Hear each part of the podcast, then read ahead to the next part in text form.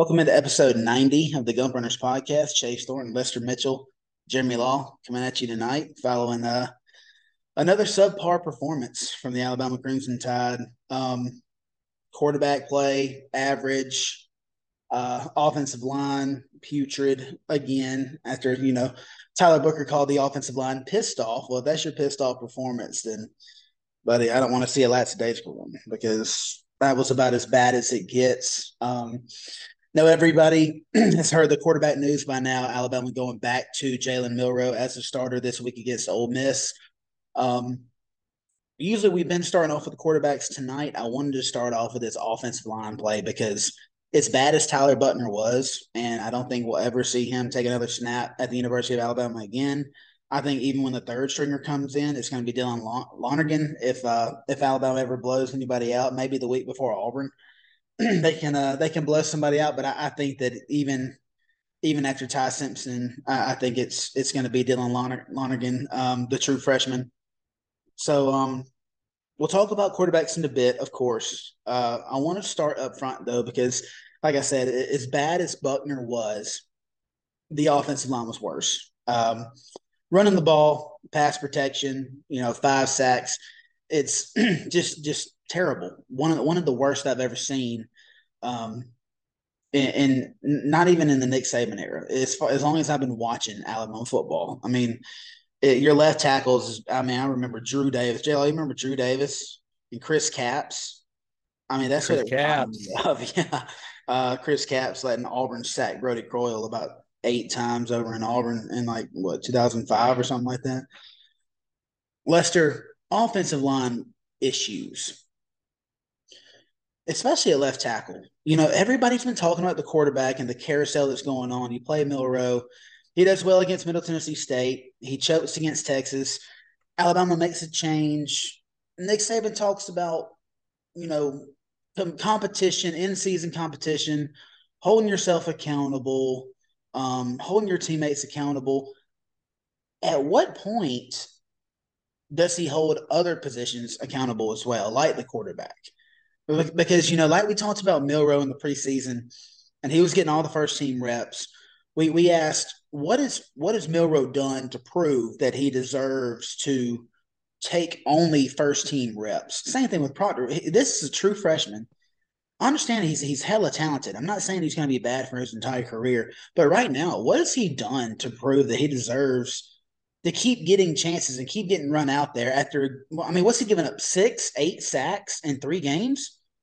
Um, I mean, this it's not like he's getting beat once a game. This is a regular occurrence. What do you do about the left tackle position? That's my first question of the night. Well, your your left tackle, the guy protecting your quarterback's blind side to be your best tackle, which is who is J C Latham. And they're they're they've long said that they're not going to make a switch unless it's an emergency or an injury situation. And uh, it's it's I don't know what you do at Proctor. He's is he overweight? Is he heavy? I think so. Um, I was scrolling on Twitter, and uh, I believe Drew, Drudy Armond said that he was three ninety in the spring, and he's now down to three sixty, wow. Which blows my mind. Like, what are you doing, Alabama, in the summer in the Alabama Crimson Tide's conditioning program to not peel that weight off quickly and to get into shape quickly? He looked slow, out of shape, and what really, what really upset me was in the postgame, Coach Saban, Nick, kind of blamed it on Tyler Booker not being there. Bro, what? This is the same guy who said he has, what, six, at least seven starters, he feels like, on his offensive line, and one guy goes out, and now it all goes to shit? No, some something's not adding up there. And it's not right, and it's not good, especially from your left tackle. You know, no wonder Milroe or Simpson or Lonergan or, or or or whoever is skittish in the pocket. Hell, they don't know if they're about to get their helmet knocked off in two seconds because Proctor can't block for them. All all of this stuff is it's it's it's a domino effect, and you're wondering why, you know, play is so bad. You know, like we've like we've long said, there's not one problem, there's not one issue that can be fixed to help correct this team, but it does start up front. Yeah, uh, Ty Simpson sacked five times in this game against South Florida.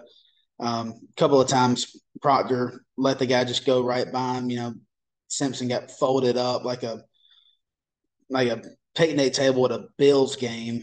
Bro, uh, I thought it was A C L one time. I thought somebody got yeah. three or four other times. Like, come yeah. on, bro. J-Log, you know, I, I quizzed you earlier. Let me, let me see how much you remember. What What is the number one rule in pass protection? Do you remember what I texted you? Protect from inside out. Inside out. The fastest route to the quarterback is always inside. You, it doesn't matter how fast you are. You know, Will Anderson's super fast. If you're going to give me an inside lane and Will Anderson has to go around a tackle, I'm still going to get there faster. And Will Anderson's a hell of a lot faster than I am. But that route, the inside, you always protect the inside. And, you know, Jase McClellan gave up the sack on the inside. J C Latham gave up the sack on the inside, and then Proctor just got run around. Um, you know, it's the average time in college between snap and quarterback release is four and a half, five seconds, something like that. I went back and did the sack times because I thought live that maybe Simpson held the ball a little bit, J-Law, but I go back, and the times from snap to when Simpson got hit, two point one seconds, three point four, three point nine, that one's borderline, two point nine, and two point seven. So on three of his five sacks, he had less than three seconds from the, not, not from the time he caught the snap, from the time the ball was snapped, was brought off the turf, just snapping it back to, to the quarterback. So that's almost a free run, to, a free a free, a free line to the quarterback. And so same question I asked Lester. He he made a good point. Nick Saban told us in fall camp that we had seven or eight guys on the offensive line that could play winning football, yet he keeps running the same five out there. Terrence Ferguson slid in for Tyler Booker, who was having, quote, back spasms. Not sure how serious that injury was. But – and then, yeah, Lester made another good point. Like, he's just – it's just – it's always an excuse with Saban. Everything's an excuse. Well, but, well, Proctor played bad because – Booker was uh wasn't there. Well, was Booker's ass there against Texas? Sure looked like it to me. Guess who sucked ass that game also? Kadyn Proctor.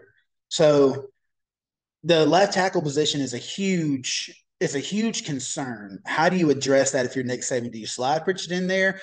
Do you maybe put a tight end over to help chip? What do you do in pass protection to keep your quarterback's jersey as clean as possible?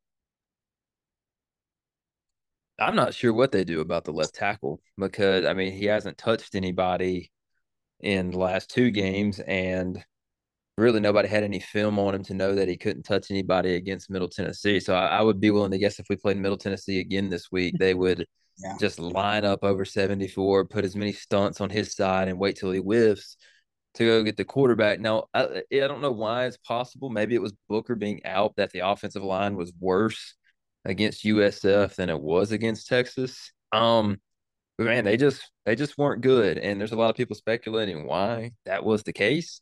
Um, I just think they're a really bad unit. Um, but I don't know what they do about Proctor, because if Pritchett was good enough, wouldn't he be in there? I mean, he kind of had the job to start with, and then Kadyn Proctor overtook him.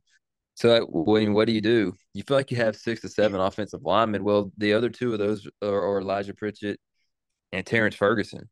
Not that I don't – I didn't go back and check on Terrence Ferguson, but did he play well? I don't know. I mean, not not that any of them played well, but your other two offensive linemen are guys that we thought that would start that got jumped by somebody um, going into the year. So, what do you do with those guys? I think you ride it out. And I was even looking on Twitter last night. There's a lot of experts saying that sometimes offensive lines start slow. Well, we're about to hit week four in S E C play, and I'm not sure how much slower you could start. Yeah, um, coming up on a third of the way through the season after this week, opening up S E C play.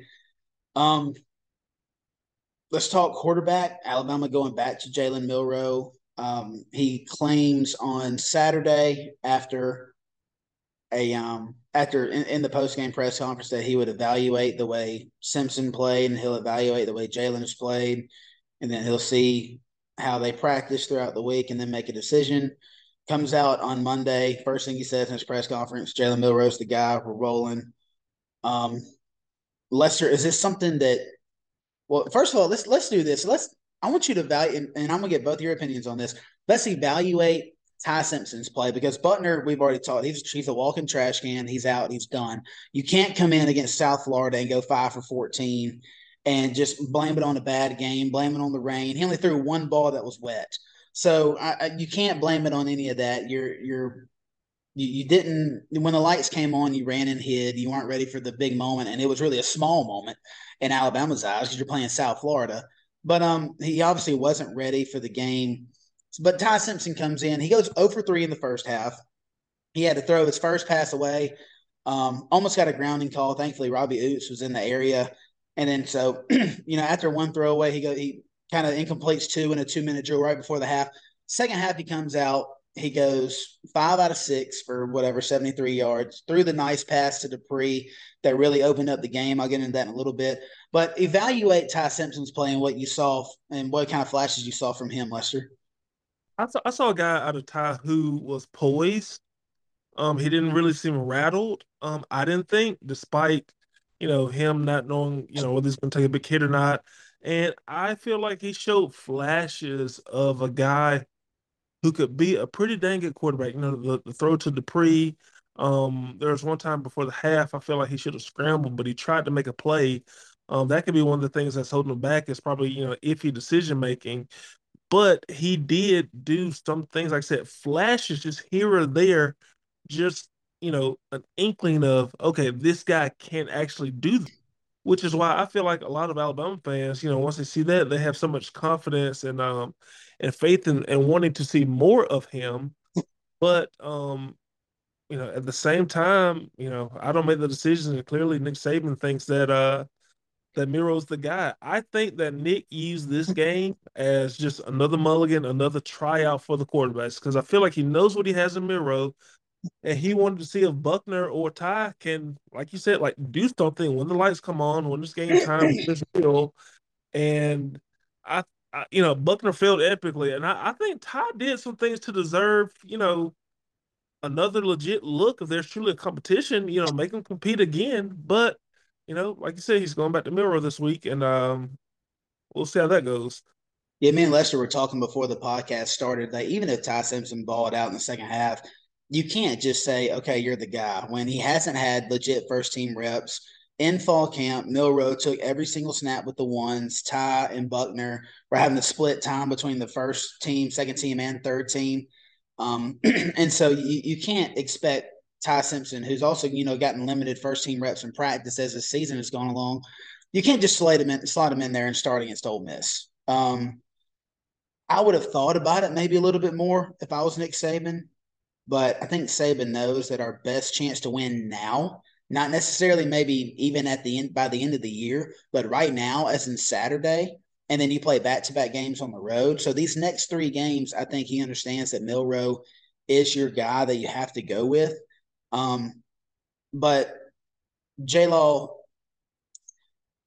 I'm starting to believe – there's another thing me and Lester were talking about. I'm starting to believe in the fact that Milroe might have had the suspension tag pinned on him in this game because, look, Nick Saban's not going to lose a game on purpose. He's too damn competitive to do that. So this game was tight in the second half. I mean, before the, the last drive where Ty Simpson snuck it in after Roy Downey ran for about eighty yards – this is a, a one-possession game. This is a ten to three game. And, you know, you fumble, they get a scoop and score, you throw a pick or something, or give a, give a, give them another boneheaded play on special teams like we did early in the game, then all of a sudden you're tied up.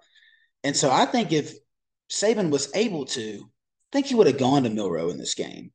So there's a lot – there's plenty of rumors flying around. I've heard he's nicked up, he had a concussion.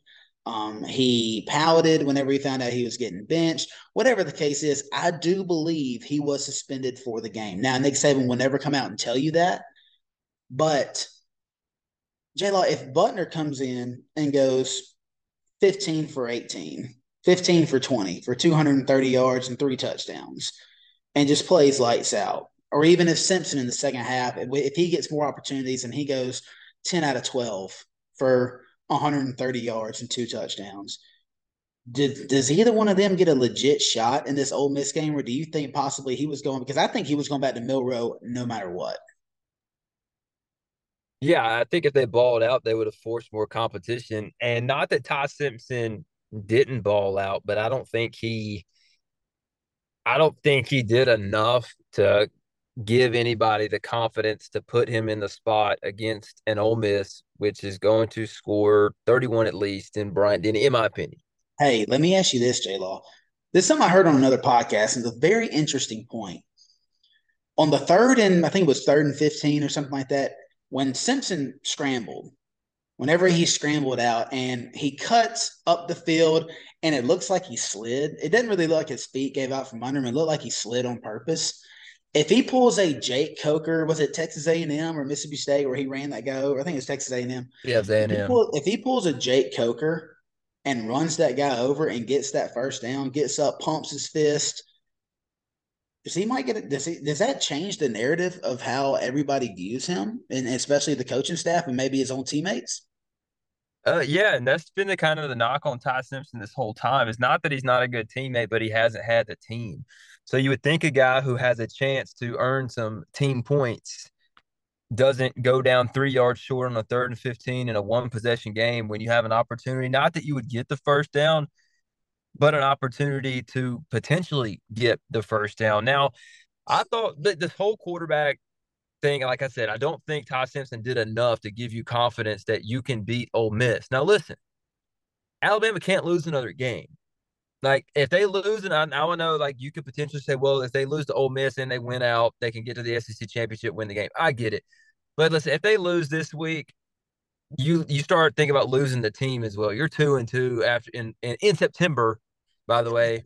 I mean, like, that's that's not good. So, like, I don't think he did enough in the game to play him. Now, I also think that Milroe was definitely suspended for the game. I don't think Greg McElroy is just going to – I think for Greg McElroy, he might be wrong on some stuff, but I think he has too much respect for the program and for Nick Saban and really for his job to get on there and say something that's completely false on one what of the biggest said? sports radio stations. Inform me that. I heard that. I saw that on Twitter, but I didn't hear it. What, what no, he say? just said that Milroe, when they told him that everybody was going to get another look, essentially Milroe thought that he had won the job. But Nick Saban has said all along this competition is going to go through into the season. And the Texas game, they probably needed to stick with one quarterback. I mean, like, it's too big of a game to be rotating doors, and you know you're wasting possessions at that point. So when Saban told him and the other quarterbacks they're going to open the door for everybody to play, essentially Jalen Milroe, not that he was a bad teammate, but I think he probably kind of got down in the dumps last week. And when the U S F game rolled around, I, I think Saban had, had to prove a point and say, look, if you're if you're going to be on this team, you're going to be a team player. We were going to give all of you a shot versus South Florida. Now only two of you are going to get a shot versus South Florida. And also, te- technically, Saban did not lie when he said he played Ty Simpson because he was the guy that practiced best the week. He didn't say he was the best, but he might have been the guy that practiced best. And he's ended up being the guy that got the majority of the snaps. So, like, I'm not sure that Jalen Milroe is like, it's him, no doubt. Like, what if he goes out and throws three interceptions against Ole Miss? I think you see Ty Simpson right after that. If Jalen Milroe is playing very poor football and you're in a a, a fourteen-point deficit at halftime, I think you can see Ty Simpson too. But I also think that the way that you saw Jalen Milroe on the field during the game kind of told you that he knew he wasn't out of the quarterback competition. Like, there's no way that he wasn't one of the guys that they would still be considering to play, especially, listen, Saban, he was taking snaps from Brockermeyer in pregame. That tells me he's suspended. There's no way you started the guy against Texas, and now he is so far down the depth chart that he's taking snaps from one of the Brockermeyer twins before the game. I mean, not that the other guys wouldn't be, but I feel like if you're going to play Ty Simpson and Ty Buchner, and Jalen Milroe was available for the game, Milroe would have either been taking snaps from Dalcourt or from Seth McClellan. Like, you don't throw him back there with Brockermeyer, a guy that he would never take snaps from anyway. So, um, I don't know what to do about the quarterback situation.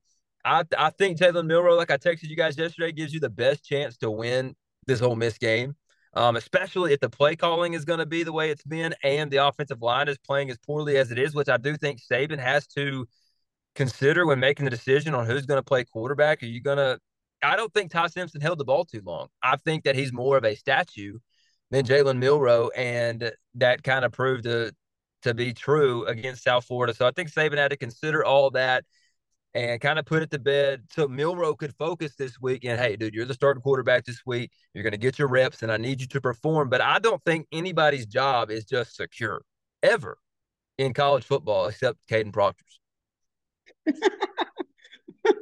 Yeah, except Kadyn Proctor. What I tell y'all the other day, I think he has blackmail. I think he's got a naked picture of Saban. And uh, I'm just, yep, better start me or I'm going to show everybody. But um, play calling, man. J-Law brought it up, Lester. Dude, it's Tommy Rees. Is he slow in the head? Is he not going to figure out that you're going to get everybody's best? When we said that, I wasn't talking about S E C teams. Dude, I, I'm so tired of hearing this bullshit of South Florida gave up six hundred yards to Florida A and M, FAMU last week, blah, blah. Got, look, it's these guys' dream to play Alabama. And these guys get them at home, which never, literally never happens. In the year twenty twenty-three, if you have a bad offensive plan and a good defensive plan, you can stop anybody, even if you're a group of five school. Tommy Rees refuses to get creative in the run game. He's running up the middle, up the middle, up the middle, out of the shotgun. I mean, I, I was literally texting you guys during the game which play was coming next. And I kept telling you, hey, throw deep. Probably going to run up the middle. What'd he do? He ran up the middle. So it doesn't matter who plays quarterback, except for Tyler Buchner. So um, let me let me rephrase that. It doesn't matter if Milroe or Simpson play quarterback. If the guy isn't put in the if – if, if the offense coordinator is not putting the offensive players in a better position to win, it doesn't matter. It's not going to work. Bro, I from the beginning of the game, and I when I, cause I, I was there and I'm like, I'm texting all about the play calling, and then I rewatched it tonight, and I said again, I'm like, guys, Tommy Rees made sure he did what he could to try to ease Buchner into the game, whether it was easy throws, quick throws. We saw an R P O, bro. Milroe never got a chance to run an R P O, never got a chance to get some of these easy throws that Buchner did. Tommy Rees did not do a single thing to try to ease Milroe Milroe into the game, to try to get him comfortable. And same thing with this play calling. I, and the, what's crazy to me is if you were if you would do it against South Florida, why wouldn't you do that last week against Texas? Surely these guys are all practicing this out of the same playbook, right?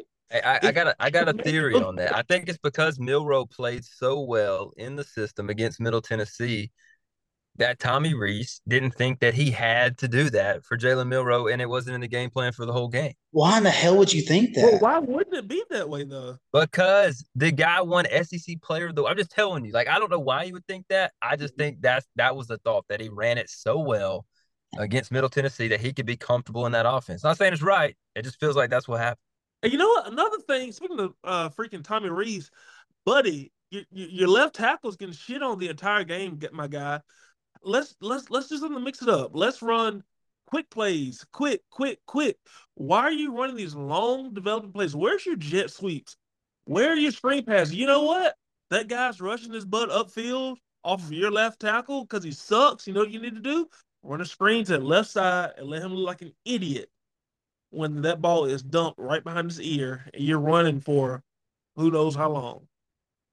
Why, why, why, why is the play calling not being adjusted to the defense? Like, like, like it's it's almost like self-sabotage. I don't know how to explain it, but, you know, when a defense is doing something against you and it's working consistently, why not change? Why wasn't there a change? Why are we still doing three, five-step dropbacks? Why, why didn't we go to the pistol formation? Like, like I'm sure you're gonna go, you're gonna talk about. Yeah, change. I, I don't, I don't get it. It, it, it's. It makes no sense. I'll, I'll talk about the pistol real quick since you brought it up. Um, I, I, every game, when I watch the game live, I usually look for a few things. Some things usually catch my eye, and then I always go back and I rewatch them. That's what I tell y'all. And um, one thing that I noticed during the game was, number one, how outnumbered we were in the box. I'll go over that in a little bit. But also I noticed how successful we were running the ball out of the pistol. And that's one thing I was telling y'all. I was telling my dad, we were watching the game together. I'm like, get in the pistol, get in the pistol. And finally, in the last drive, we basically stayed in the pistol. But we were um we were run out of the shotgun. Um, it, you know, in the shotgun defense, I'm trying to make this as simple as I can. You know, I'm not – I don't really like to talk about X's and O's because a lot of people that that listen to this don't really care about the X's and O's. Um, they just want to hear Lester rant. But uh, in the shotgun, the strong side is the opposite of the running back. So if you're on defense and the running back's on the left, your left side, it's strong right because he's coming across the formation. That's the way a run play goes. You really don't see a lot of play side dives out of the shotgun. It's very difficult to do that. You go back and watch L S U in twenty nineteen with Clyde Edwards-Helaire. They did that a lot, and they were really successful on the ground with it. Um, so the the shot, the strong side is the opposite of the running back because that's the way the run play goes ninety-five percent of the time. And, you know, in the pistol, it's harder to determine a strong side because the back – it's almost like the old ace formation. Y'all remember Alabama in twenty eleven and twenty twelve with A J. McCarron, the good old ace formation with, you know, the the Y coming in motion or H-back coming in motion. And, uh, you know, it, it's more like that. The, the running back is behind the quarterback. And so you have to rely on the tight end to determine the strong side. If your tight end's on the right, it's strong right. Tight end's on the left, strong left. And if it's split tight, if there's a tight end on each side, you have you have no choice. You have to play straight up. Um, you know, I, I sent you guys some some plays that I saw where out of the shotgun, what South Florida was doing was they were just slanting. They were slanting like crazy. And once we got into the pistol, since you're running back – doesn't necessarily have to – it's easier for a running back to see the backside cut, if that makes sense. Say there's a dive play off to the right in a pistol, which if you go back and watch Roy Dale or Williams, if you watch the big run, um, and really Jase McClellan on the first play of the game did the same thing. The cut was to the left. The run was to the right originally, but the cut was to the left. It was easier to see the cut because um, – because he was out of the pistol and he was in the middle of the formation, whereas, you know, in the shotgun, he's on one side and he's kind of running to half the line. You know, your, your, your aiming point is off the, the, the hip of the guard or off the hip of the tackle, and um, it's harder to cut back out of the shotgun. It's possible, but it's harder. It's easier out of the pistol. Um, and so I, I started seeing that, and then I did some breakdowns, and our Alabama's running backs ran for two hundred four yards. ninety-four of it was out of the pistol on just seven carries. That's thirteen point four yards per carry out of the pistol.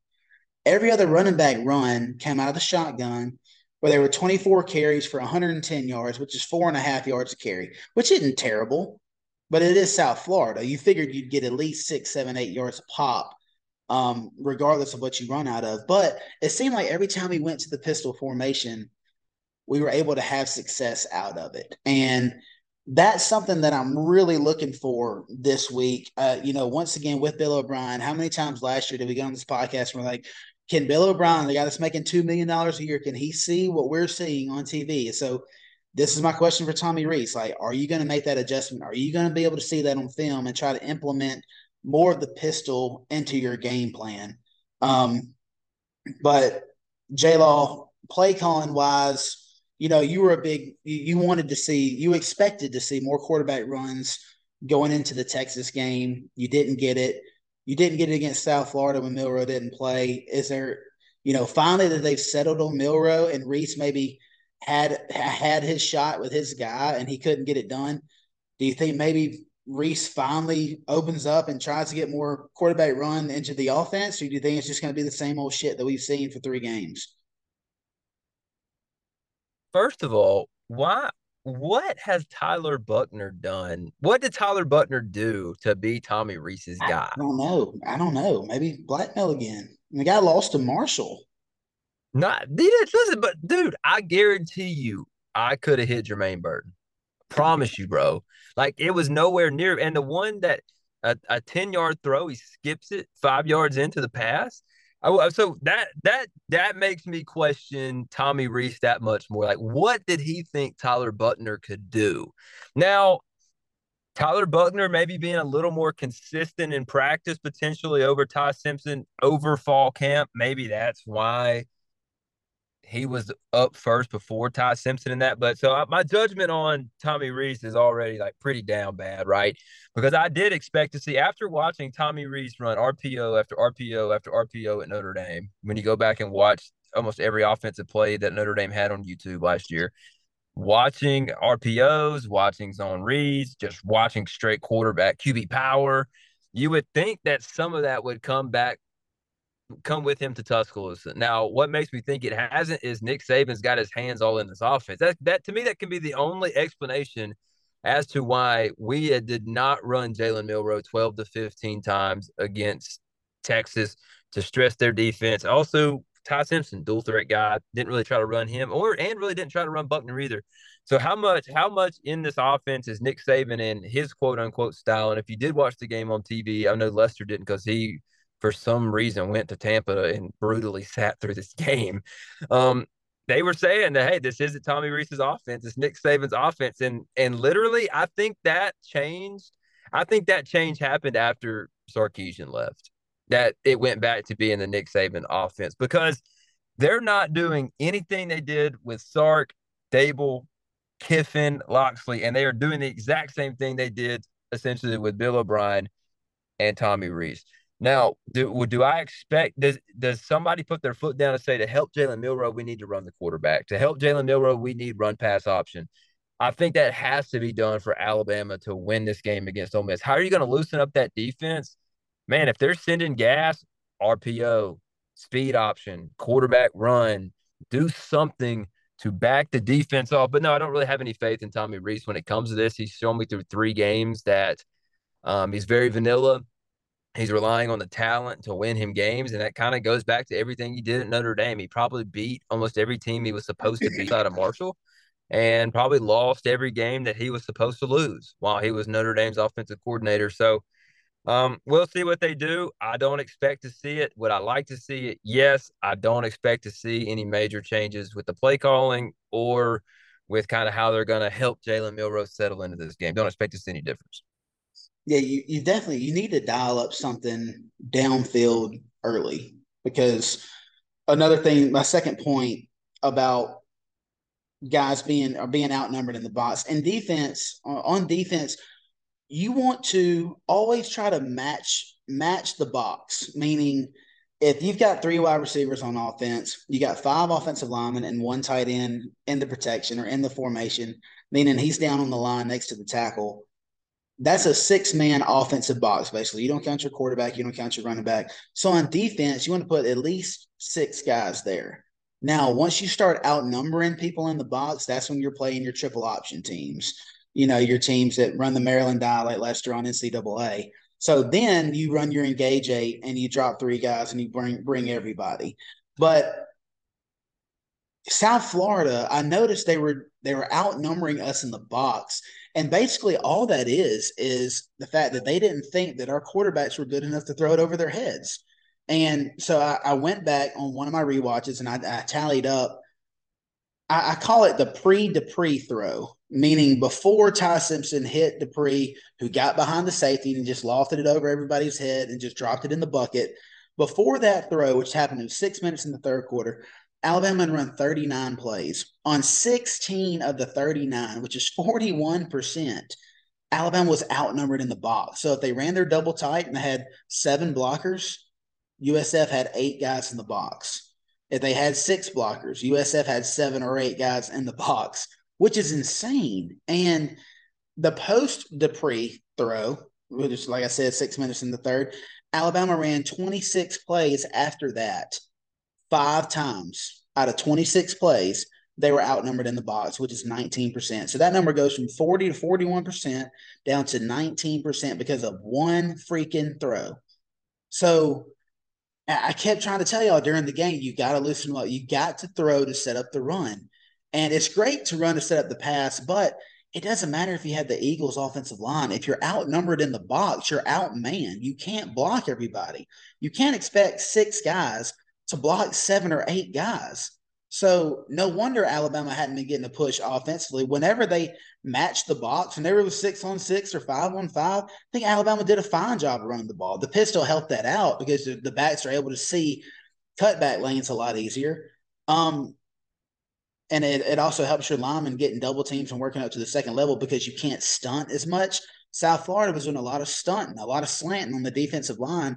out of the shotgun. It's very tough to do that whenever you got four defensive linemen and then three got three linebackers. You're in the traditional four three, seven in the box against a, a six-man blocking scheme. So very difficult to run against that. So if you're Rees, you have to be able to set up some kind of plays either wide or deep and convert them early in the game, and that does nothing but help your offense. But, you know, it's just another thing that we can see. Uh, Lester, I thought it was a great point you made earlier about if a guy is just running past Proctor over and over and over again, just dump that little screen. Act like a running back's going to help on that side, and just like the T J Yeldon play against L S U in twenty, twenty twelve, twenty thirteen or whatever, um, twenty twelve, whenever Barrett Jones called that that audible screen to to win the game down there in Baton Rouge. Something like that. It's just so simple, but Rees just can't freaking see it. And you want to be optimistic that he'll get it turned around, but I just, I just don't, I just don't think it's there. And, um, but yeah, he absolutely has to change his mindset with Jalen Milroe starting. You got to get him ten to fifteen design runs a game, even if it's a read option. Lester, even if the guy's like, if you're Rees, don't you tell, don't you tell Milroe, hey, even if the guy sits there, just outrun him to the sidelines. He can't catch you. He's a defensive end or an outside linebacker. He can't catch you. So even if you run the read and the guy is unblocked and he just kind of sits there, pull it anyway. Screw it. Nate Marshall did that all the time. Yep, yep, yep. I remember. I specifically remember because, you know, we talked about why they didn't run the read option so much against Texas. I was telling you, anytime that Texas safety sees the the read coming, anytime he sees the option coming, he is screaming downfield. Yeah, you just throw that little right. tight end, throw that little tight end pop right where he came from. Yeah, him, right there, and, gone. And luckily, Milroe, he's such a damn good athlete, he juked the guy, and he missed him. But think about it: if if if you incorporate that read option, and to stop that, teams are going to start telling that safety, "Hey, scream upfield." They're going to tell that linebacker, "Hey, scream, go for it, shoot it." Look. What's a fake? A fake give, simple dump, right where he was, um, right where the defensive player was. This is not hard. And how how we've been saying, how how I was talking about all season long since we hired him. I don't have faith because we don't we don't know who Tommy Rees is, but until he shows us that he can adapt, I have no faith in this guy. And I still don't have any faith in him. Three games into the season, going into S E C play. Zero faith in this guy. Because what's to say you going up against – that was South Florida we played, guys. Yeah.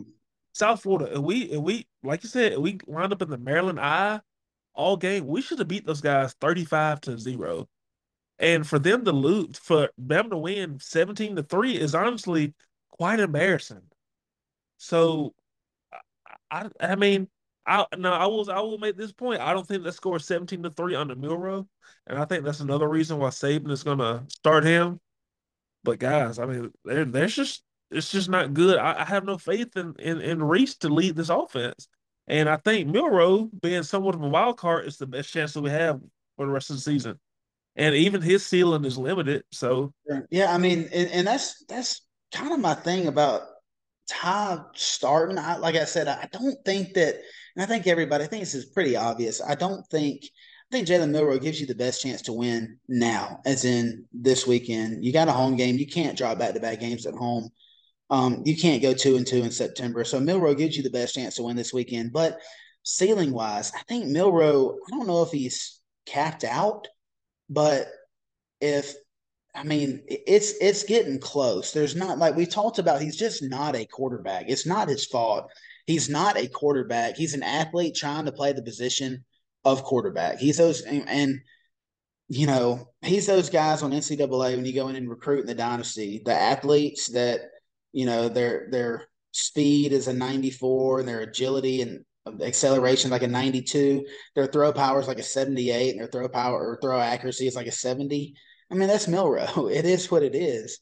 And J-Law – Pete Golding coming back to Tuscaloosa knows Jalen Milroe very well.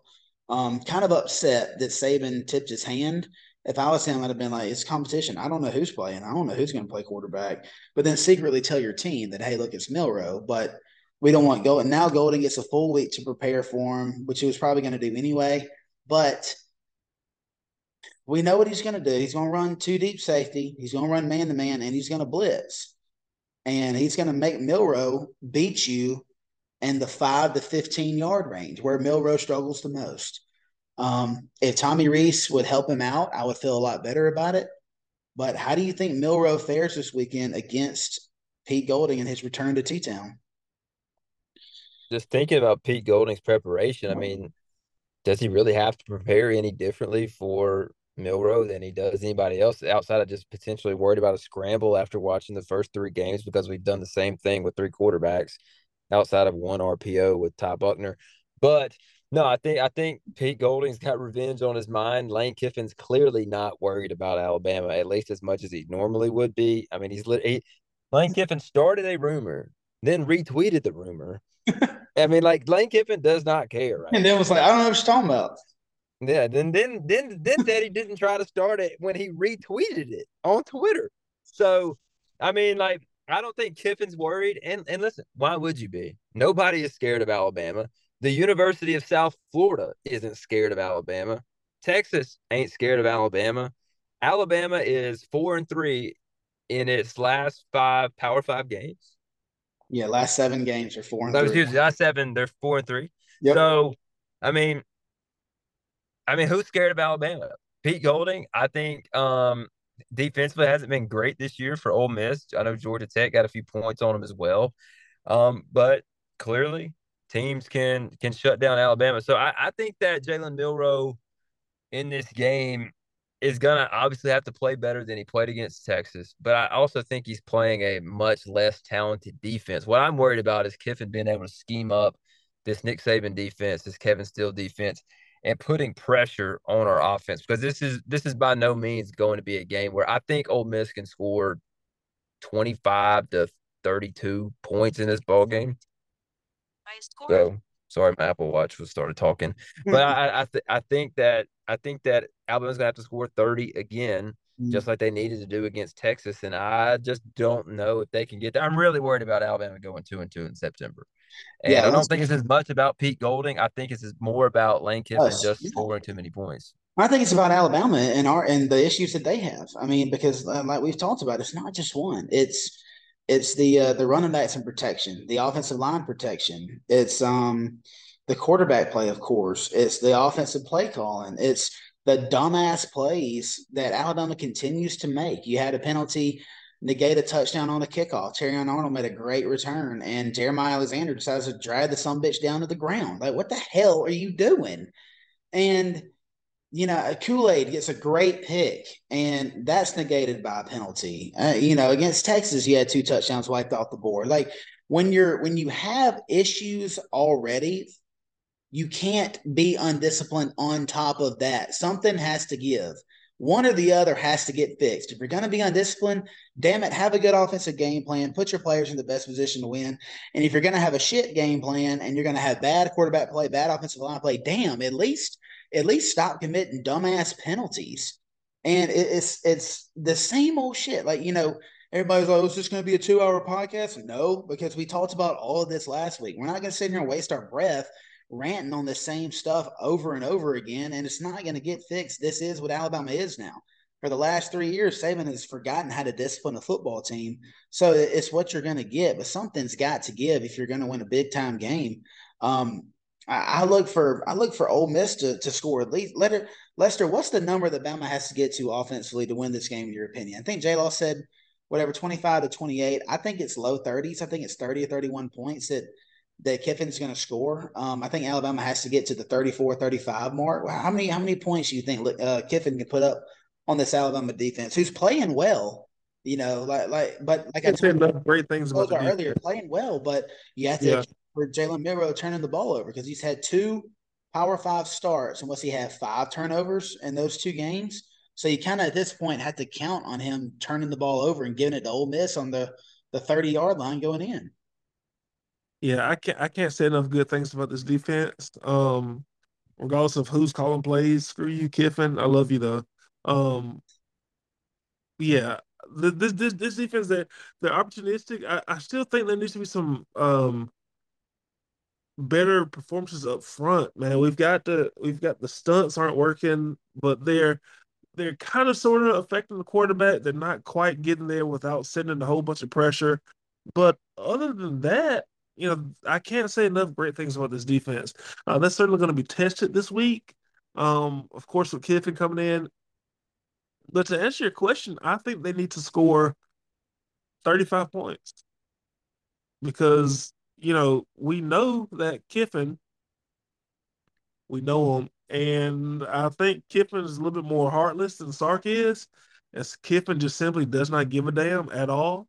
And as many times, like you mentioned before, that Saban has embarrassed him, like unjust, undressed him on the sideline. You know, he can love Nick Saban all he wants to, but he can still want to beat his ass. Yeah, you can you be appreciative, but he wants, yeah. to, oh, he yeah. wants to win this game more than any game on schedule. It's like that. Exactly. It's been like that every single year. He's been at Ole Miss.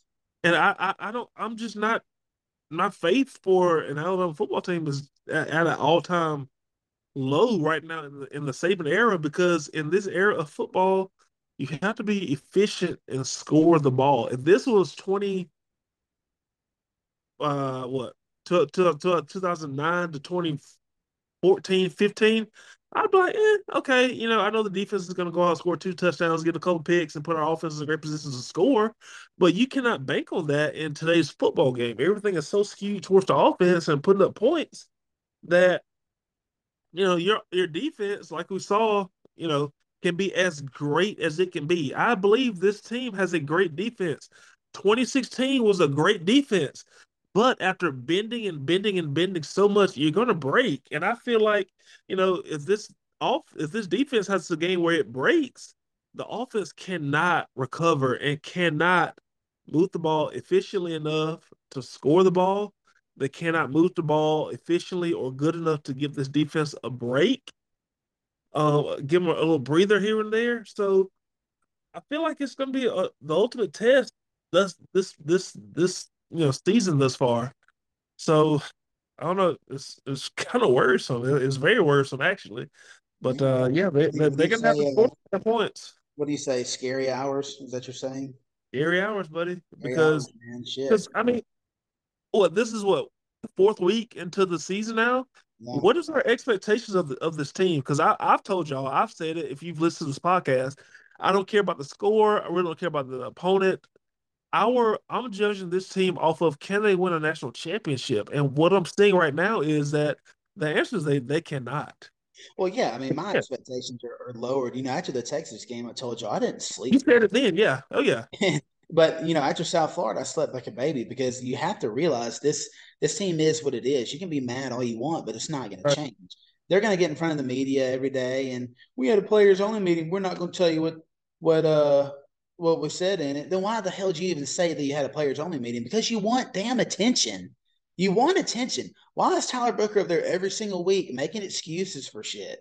J C Latham making excuses. Like, that's all it is. And it starts with a head coach. All he does is make excuses. Well, Proctor sucks ass because Booker wasn't there. What?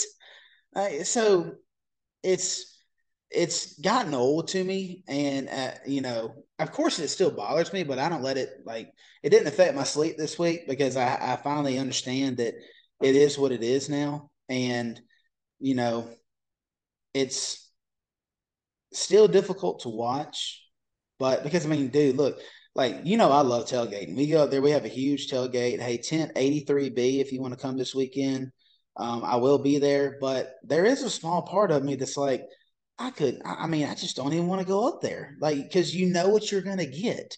And it's very difficult to take the time to go up there, spend the night, get all this, you know, do all that stuff just to go watch a team on the field who doesn't give a shit. You know, it's very difficult because as much as we care as fans, you know, Kristen Saban doesn't think so. She thinks that the players care more than the fans. Nick Saban thinks the players care more than the fans. That ain't true. But, um, yeah, and so it's it's easy to say that when you got a big Delta jet.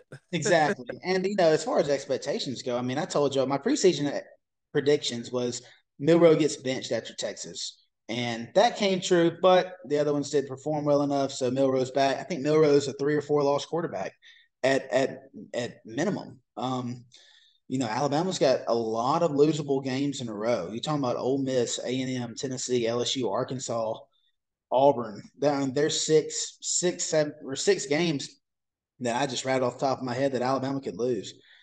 So, yeah, I think, you know, I fully expect a eight and four, nine and three season, and I'm just going to take it as we go. But uh, J-Law, as of now, Alabama is a seven point favorite on my book over Ole Miss at home.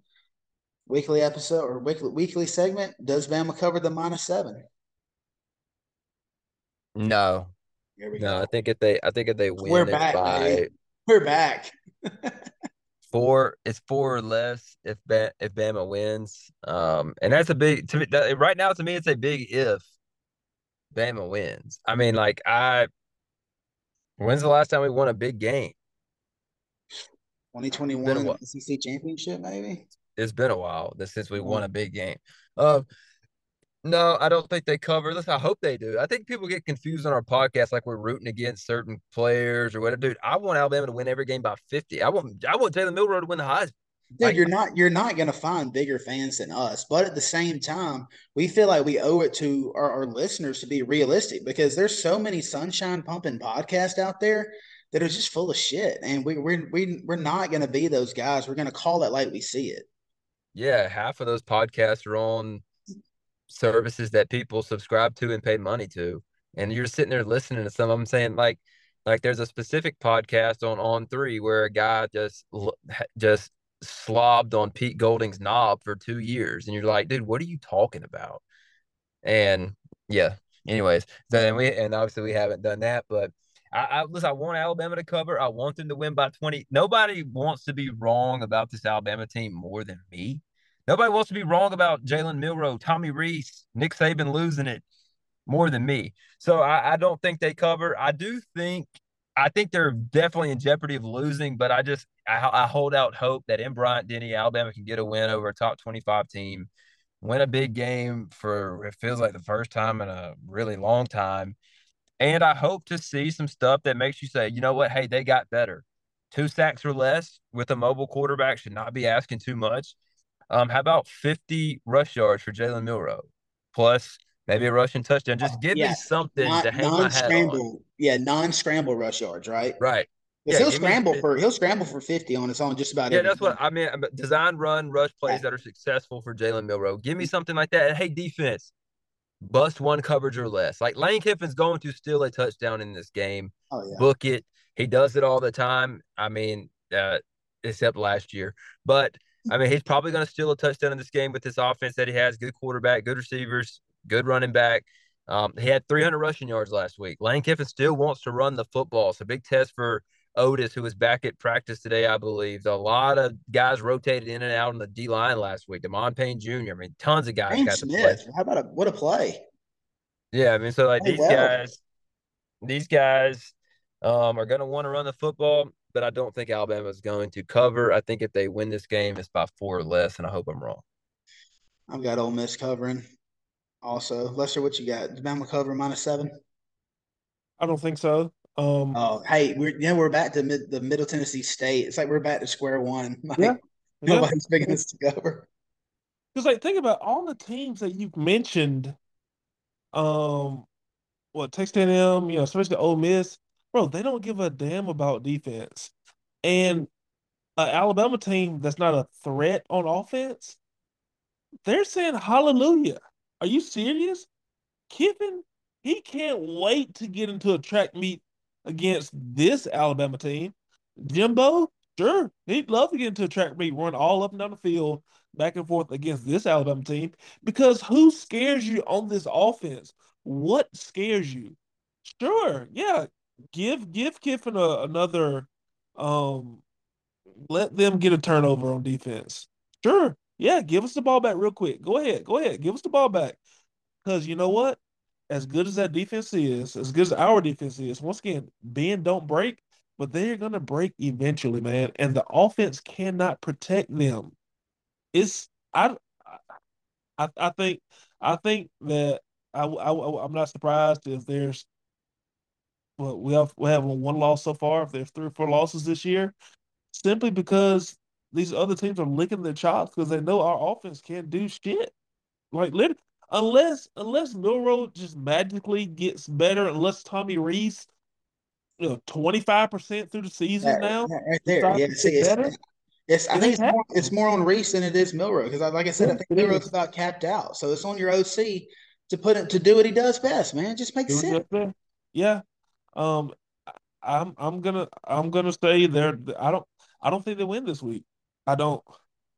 J Law.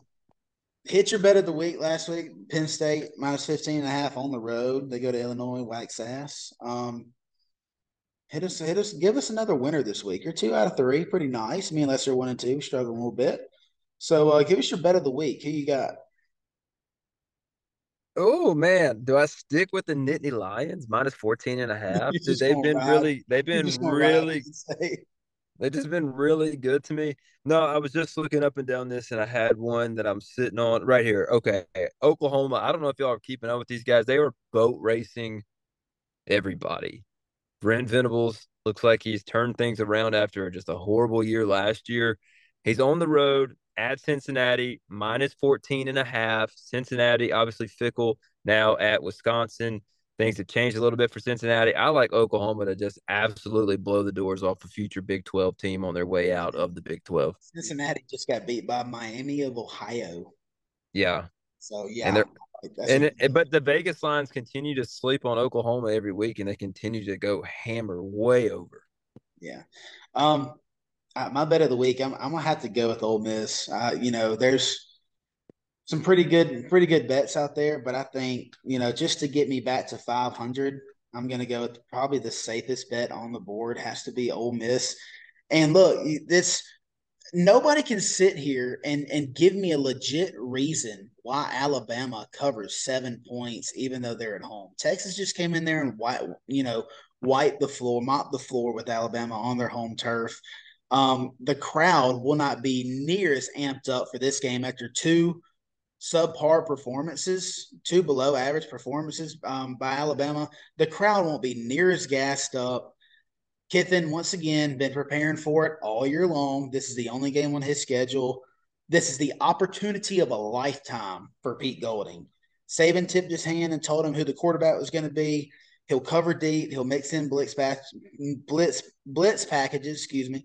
And um, you can he's going to easily stop Jalen Milroe. Plus, you got to account for Jalen Milroe to give Ole Miss six to ten points off turnovers. Um, I think I think Bama wins, or uh, sorry, I think Ole Miss wins the game thirty-one twenty-eight, and the points are just gravy. Uh, but you might not even need them. Um, that's my bet of the week. Lester, what you got? Yeah, there's a couple good ones I'm interested in. Um, Colorado and Oregon. Um, Florida State is minus two against Clemson on the road. That is bizarre. But um, my bet of the week is going to be um, Auburn, Texas A and M. I think Texas A and M is a seven yeah. and a half favorite. Yeah. I'm going to take Texas A and M to cover. Um, Auburn's banged up right now. Um, I I just don't see them handling that Cowfield crowd um, or, or overcoming some of the injuries that they have. So I'm going to take uh, – Texas A and M, I think it's minus seven and a half, six. Yeah, and hopefully, you know, Jimbo, the, the organization came out and said, you know, if you don't turn it around, we'll we'll pay that that buyout, and you're going to lose your job. So hopefully, they oh, get yeah, he's getting his gas prices lately. Yeah, and he and he takes it out on Auburn, and it's about time for Auburn to get a good ass whooping. You know, they've been playing like trash. They beat Sanford. They squeaked it out against Cal. Shouldn't have won that game. And uh, so yeah, hope it's, it's they're they're due for a good ass whooping, and and. I'm going to really enjoy it. It's at eleven a.m., right? eleven a.m. All right. Well, there you go. Same, basically the same podcast as last week. Alabama's got issues that Nick Saban says are fixable, yet they haven't been fixed. So until they get it fixed, I really wouldn't expect anything less than what you've gotten.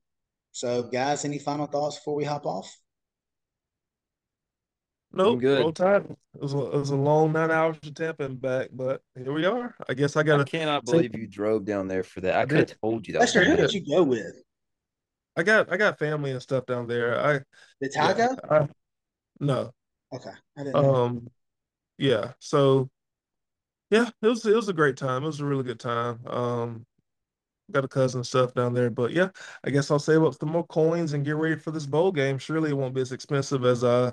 saving up for an S E C championship or a natty. Oh, no, you're, uh, that's you're, like six minutes from your house. Yeah, it'll be in Birmingham, dude. Oh, yeah, the Birmingham Bowl. Yeah, y'all can come crash at the crib. Sure. Yeah, I'm coming, you know, doubt. But, all right, guys, I appreciate you coming in, um, stopping, stopping in, listening to us. Roll Tide. Um, please fix this. Please, I'm begging you. Episode ninety, Gun Runners Podcast, Chase Thornton, Jeremy Law, Lester Mitchell. We're out.